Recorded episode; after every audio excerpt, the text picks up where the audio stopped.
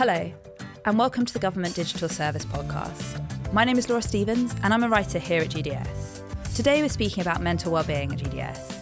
We've chosen to highlight this now as November is Men's Mental Health Month, but we will be talking about mental health and wellbeing in the workplace more generally today. And to tell me more is Ben Carpenter. So please can you introduce yourself and what you do here at G D S and your role in supporting mental wellbeing here? Hello. Um, yeah, I'm Ben Carpenter. I'm an Inclusive Services Lead in the Service Design and Assurance Programme. Um, and I co-lead the Wellbeing Working Group. And I was, before we kind of rebranded as the Wellbeing uh, Working Group, I was the lead of the Mental Health Network. So can you tell me a bit about the G D S Mental Health Network and where it fits into the uh, Wellbeing Group here at G D S? Uh, well, the Mental Health Network used to be kind of everything in the mental wellbeing space. Mm-hmm. Now, um, now that we're we're expanding things to try and incorporate all aspects of wellbeing, physical and, and mental, um, the Mental Health Network in that name really comprises basically of a of a Slack channel and a newsletter and of the and of the people within the Slack channel. That's not to trivialise it, because that's those things are really important, and a lot of work goes into those things, so the Q and A's, et cetera. But um, whereas we used to refer to G D S's mental G D S's mental health network as being all things mental well-being, I'd now say that's more falls on the, under the whole well-being banner. So these Q and A's, these are regular, anonymous, peer-led mental well-being Q and A's on Slack. And can you describe some of the topics that come up? We organise those around topics that staff nominate and then vote for their preference. Mm-hmm. And the, so the topics can just vary all the time, from um, imposter syndrome to anx- general anxiety to uh, dealing with heavy workloads to dealing with um, a, a lack of a heavy workload, having had, you know, changes in yeah. fluctuations in workload, yeah. that's what you say. Um, Um, bereavement and loss, uh, you know, uh, just the full range of emotional challenges. And how have you found people have responded to the network? Um, so it's not my day job at all. It's it's like it's it's a, should be a fraction of my time, and often it takes up a a big fraction of my time. Um, but it's a funny area to work in and on, because it's hard to get feedback on success. So the nature of the nature of the the topic, the nature of the beast, is you might not hear from people even if something's going really well. Um, part, a good example would be the Q and A's that we hold on Slack each month. Yeah. So you have an anonymous route through through uh, in those Q and A's to ask questions or answer questions, and you never know how many people are watching and reading. You never know how many people read the transcripts for information afterwards. So it can be very, it can be a very kind of quiet space to work in. You can, I sometimes think, oh God, is this, well, is this working? Is it worth it? But you, when you do get feedback, it's very, very positive. And um, but but yeah, it's often hard to put a ta- something more tangible on that, sort of prove value. Yeah, yeah, it's just yeah, it's the, it's hard to know exactly what is most valuable to users, but I think it's really used by users. I I always talk about us. I talk about the network as a and the wellbeing group as a, as a service, and we should think of staff here as here as our users, because I, I firmly believe we should be a user-centered um, service. So sort of like pre, um, doing the G D S principles in all aspects. Absolutely, yeah. I mean, this more than anything, right? As a, if you're going to try and help people with their wellbeing, you should be doing it in a way that you believe to be organised around what they need. And so, yeah, um, a sort of more general question as well. So why, um, which might sound obvious, but I think it's good to ask it anyway, is why is it important to have a mental health network um, or a wellbeing group at all? What does it bring to the workplace? I'm not sure. I mean, you tell me. I mean, so it was a facetious question, as in you tell me, because I, I always think I want I want the G D S staff and colleagues to say why they appreciate the network's efforts or, or presence. But we know that... Um, Uh, well, it's people with with healthy well-being are generally more productive in their work. So on a boring sort of corporate side, you know, people work better. But we're also a human-centered organisation. I th- I think we are. I'm a human-centered person. So I take on this work because I care about people here. And so there's no, to me, there shouldn't have to be any metric in terms of productivity or sort of value, because mm-hmm. it's just the right thing to do. I mean, imagine, put it, flip that round. Imagine a workplace where nobody thought or took the time to organise around the staff's well-being. Now that we're now that we're doing this work, and we have things like the Time to Change pledges and commitment, commitments that we've made as an organisation, and we have a bunch of people in a working group saying, "Hang on, let's try and provide things that the, that the staff need um, to improve their well-being." It, it seems perverse to everything you wouldn't do that. And can you talk a bit about the Time to Change pledge that you've mentioned? I can a little bit. Okay. Yeah. So Alison, uh, Director General, signed the pledge last month or the month before. So Time to Change is a charity, mm-hmm. and they um, they help organisations like us, companies, organisations to um, make a stack of commitments. So we've got seven commitments under the Time to Change pledge, um, but it covers things like uh, encouraging staff to be able to be frank about their mental health, training line managers to have conversations. Conversations with staff about mental well-being uh, and, and broader well-being. Um, all senior civil servants here are going to undergo, uh, go through some training on um, well-being uh, awareness and, and support. Um, commitments in there as well around mental health first aid. I mean, I was really interested when I was researching this to hear about the mental health first aiders. Um, and when did they get brought in at G D S? Well, so they they exist, and some people bring brought those skills with them to G D S. Some people had were able to go on mental health first aid training courses while they were here. But what we're doing at the moment is trying to organise that group of people, because again they're just volunteers. These are not paid. There's not a paid role. These are people who, who are volunteering to be mental health first aiders for their colleagues. So what we're trying to do is move away move away perhaps from a sort of setup that we might have had before. It was like, oh, you know, that bloke over there happens to have been trained as a first aider, everyone go and talk to him if they're miserable. And instead we're instead we're trying to say, hang on, there are eight hundred staff here, yeah, right? How many mental health first aiders do we need to be able to look after or provide that kind of support to that number of staff? Mm-hmm. We're, what we're aiming for is one in one in fifty. So for every fifty members of staff, there's a mental health first aider. What are they qualified to do? What are they not qualified to do? And why would you go to them? They're not practi- They're not um, mm-hmm. practitioners. They are listeners. They're an, they're um, confidential listeners and signposters.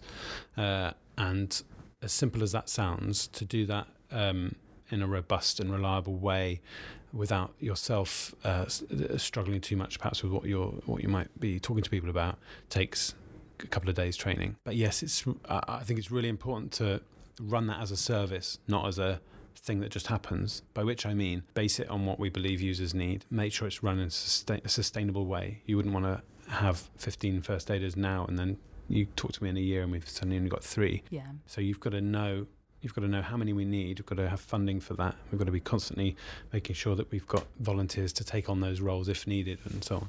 And how do you think, I mean, how many? How long have you been at G D S? twenty thirteen, six years. And how have you seen uh, support for mental health um, change since twenty thirteen? Well, uh, I, do you know, when I first here, I probably wasn't thinking about it very much. Mm-hmm. It was much more of a sort of start-up feel, very whirlwind. I've been more and more open about my own mental health mm-hmm. as well uh, in recent years. I mean, I've always been pretty open about it because I, t- I talk to anyone but um, about anything.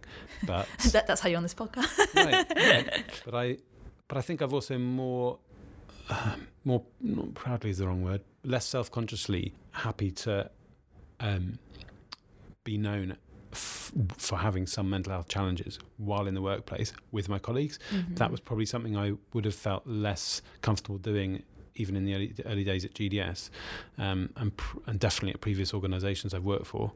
uh, I would always have shared that sort of thing with line management or friends, mm-hmm. but I don't think I would have sat on a podcast saying, I lead this network as best I can and I also have mental health challenges, and occasionally I will write about that on Slack or a blog post or something. Um, so that's that's something that's changed for me, but I wouldn't... I, I, I think I think the signing of the Time to Change um, pledge is a big deal for G D S. It's mm-hmm. a public statement under those seven areas, um, and so in terms of policy, um, you know, the, the mental health first aid commitments within that are they're really good and they're really big. So it's up to us all to actually make sure they happen. Would there be any other things you'd like to see um, change here at G D S, or and good practices, um, or you've seen elsewhere that you might want to bring in here? I'm really pleased with the with the direction things are going. It would it, it really does just come down to people and time. Mm. Um, I, I'd say that that u- fully user-centred approach to what we provide is something that I would like to see really properly embedded across all of our wellbeing, um, mental health work. And, I, and personally, I'm much less interested on working on something that I don't know or have good confidence to be useful for people, I, my colleagues that I work with in terms of their mental health. So I don't want to just tick any boxes. I don't want to. I don't want to make us look nice within the civil service. I don't. I'm not. Interested. No, you don't want to pay lip service to something. Right. It can. It can sound repetitive, but I think it's really the thing that matters. So for mm-hmm. me with well-being, it might be that the very best thing this organisation can do for its staff is to continue to provide places for them to talk, continue to train line managers, continue to pla- uh, train mental health first aiders, um, continue to run things like the Q and A's and speaking events, and make make people feel, even if they never speak up and say, oh, that was brilliant, I loved that talk, you know, even if they're very quiet about it or silent about it, we know that it's valuable to staff for these things to take place. So we don't have to be coming up with new things. Mm-hmm. I just keep doing simple, quiet, useful things, uh, but which isn't always cool and isn't always popular. But that's that's what I like. How would you say the mental health sort of practices here, employee wellbeing, compares to other workplaces? Or have you spoken um, in your work with this network? Have you spoken to other people from other workplaces, and have they brought in ideas or useful ideas there? Lots of people are really impressed and pleased uh, to see that what G D S has set up in by the way of this open this open spaces to be able to talk about this, mm-hmm. um, and uh, the and the net and the network and the community around to support people. But mo- lots of people who come into G D S say, "Gosh, this is this is new to me. I, yeah. This is remarkable," and that just that it exists. Um, Do you think if there's um, if people are finding best practice here at G D S, is there a potential for it to uh, be shared across other government departments? Obviously, if you're involved and you go elsewhere, you can take that. There are there is there is a cross government network. People do try and share ideas and approaches.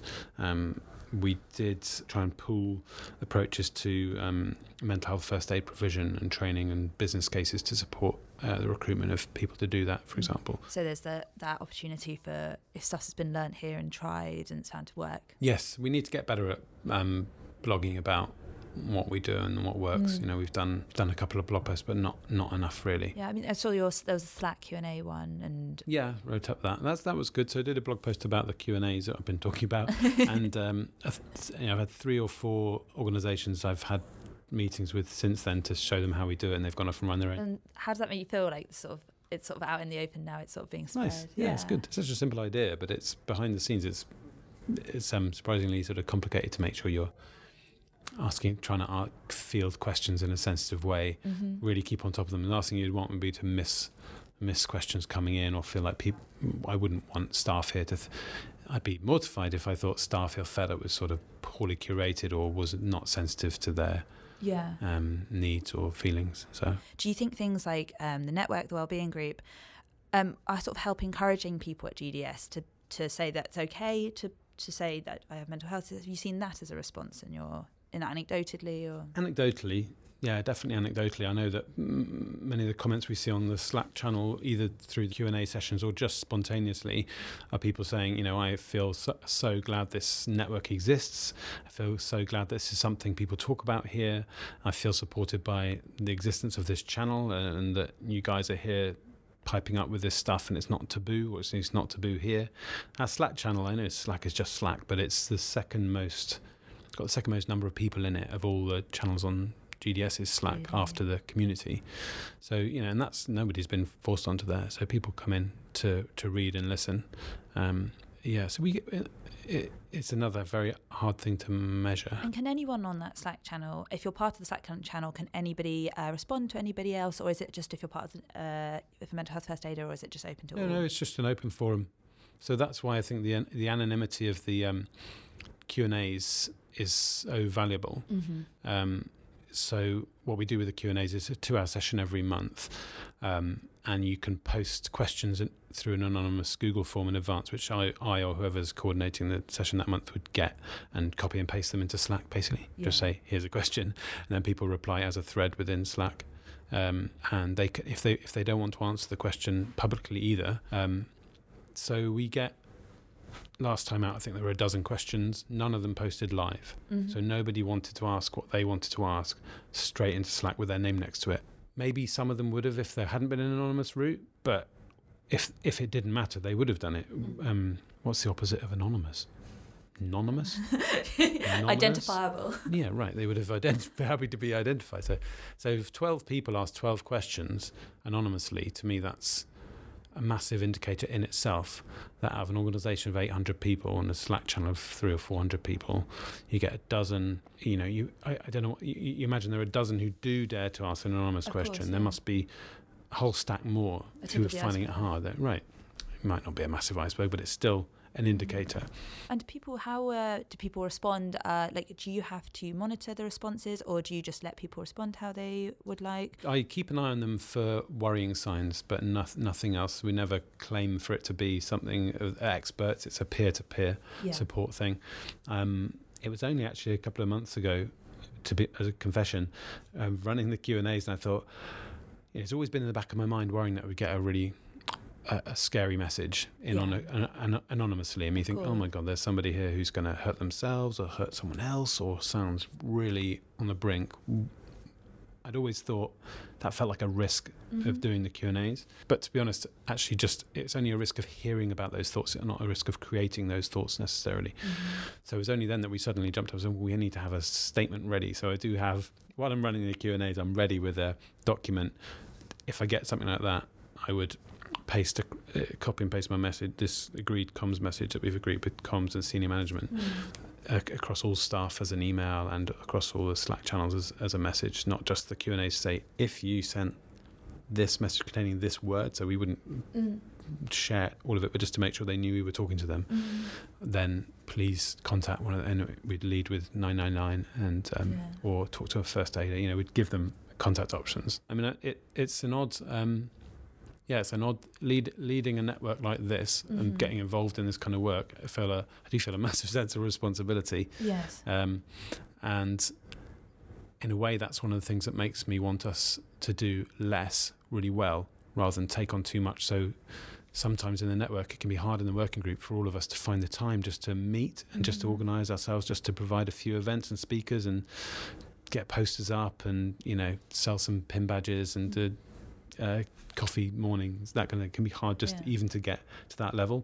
So I feel like whatever we do, I want us to do it well, rather than lots of things averagely. And how are you said um, there about feeling this responsibility, particularly for a network um, that deals with things like this. Um, how are you supported in running this? Uh, David Dilley is the um, is our um, mental health champion at G D S, mm-hmm. and senior civil service, senior civil servant, mm-hmm. and um, Fiona James is the wellbeing champion, so I can talk to either of them mm-hmm. whenever I like. um Abby Peel is co-leads the wellbeing working group with me, yeah. so we work really nicely together. Abby's brilliant and is actually m- much more of that tour de force behind the stuff that does get done in the working group. So um I mean, you know, I've got my line manager, and I've got the first aiders, and I've got the Q and A's. So this, this whole thing is a curve is is just therapeutic for me, right? Yeah. That's why. That's why I'm doing this, because it just gives me it's my own private brilliant therapy network. Uh, all the anonymous questions on the Q and A's I just are mine, for example. I make them all up myself. That's not true. That's not true. Um, so, so you are supported? And yeah, yeah, of course. Yeah, yeah, yeah, definitely. And can you, you were saying, so mental health is part of the wellbeing group. Can you talk a bit more about the wellbeing group and the wellbeing and their, its aims? So, yeah, so we had we had the mental health network, which was, as the title suggests, quite focused just on mental health. Mm-hmm. And I think quite rightly, um, particularly when Fiona um, joined G D S and, and is is the senior wellbeing champion for, for G D S. This is Fiona James. Yes, yeah. sorry, yes. Um, you know, it's it's correct, I think, to pull everything together in terms of wellbeing and say, uh, because we know there's such strong links between physical wellbeing and mental wellbeing, for starters. And if we're trying to say, you know, a, a bit of a common tropey type phrase about mental health is like, well, if you broke your arm, you go and see the doctor, so when you're feeling down, why don't you go, you know, yeah. which is a bit of a an ugly comparison that mm-hmm. made in in those, because it's, it's, they're not comparable really, but we should be we should be trying to bring them together so to totally normalize mental health. Mm-hmm. we, we're not we nobody's got any qualms about physical health or moaning about physical health, so let's moan about our mental health. Let's yeah. be honest about it. Let's ask for help. So that's the evolution of that, and I really welcome it. In many ways, the discrepancy between bothering to split these things up is really just a semantic exercise a lot of the time. Mm-hmm. Ditto for um so there's a daily meditation session, ten minute session, happens every day, anyone can go, ten minutes of peaceful reflection. That's meditation. It's not it's not doesn't happen on on my watch, right? We don't talk about it in wellbeing peer group. Yeah. Um but it's everything to do with it. There's a running club that takes place every every um well, at least every week. I'm not sure how often they run. Uh, no, know, I can't say I'm part of that, so I don't know. Mental health doesn't all have to be about crisis. Mm. It's just about ongoing care.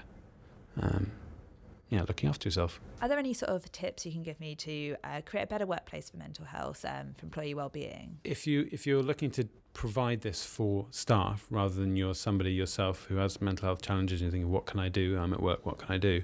I think it's the openness of the topic is the is primary. Um, so be bold and brave enough to stand up and say, here's what I struggle with. Um, I and uh, you know, talk to people. T- say, give that message out loud. Ask people to reflect back to you how they feel. Does it ring any bells with them?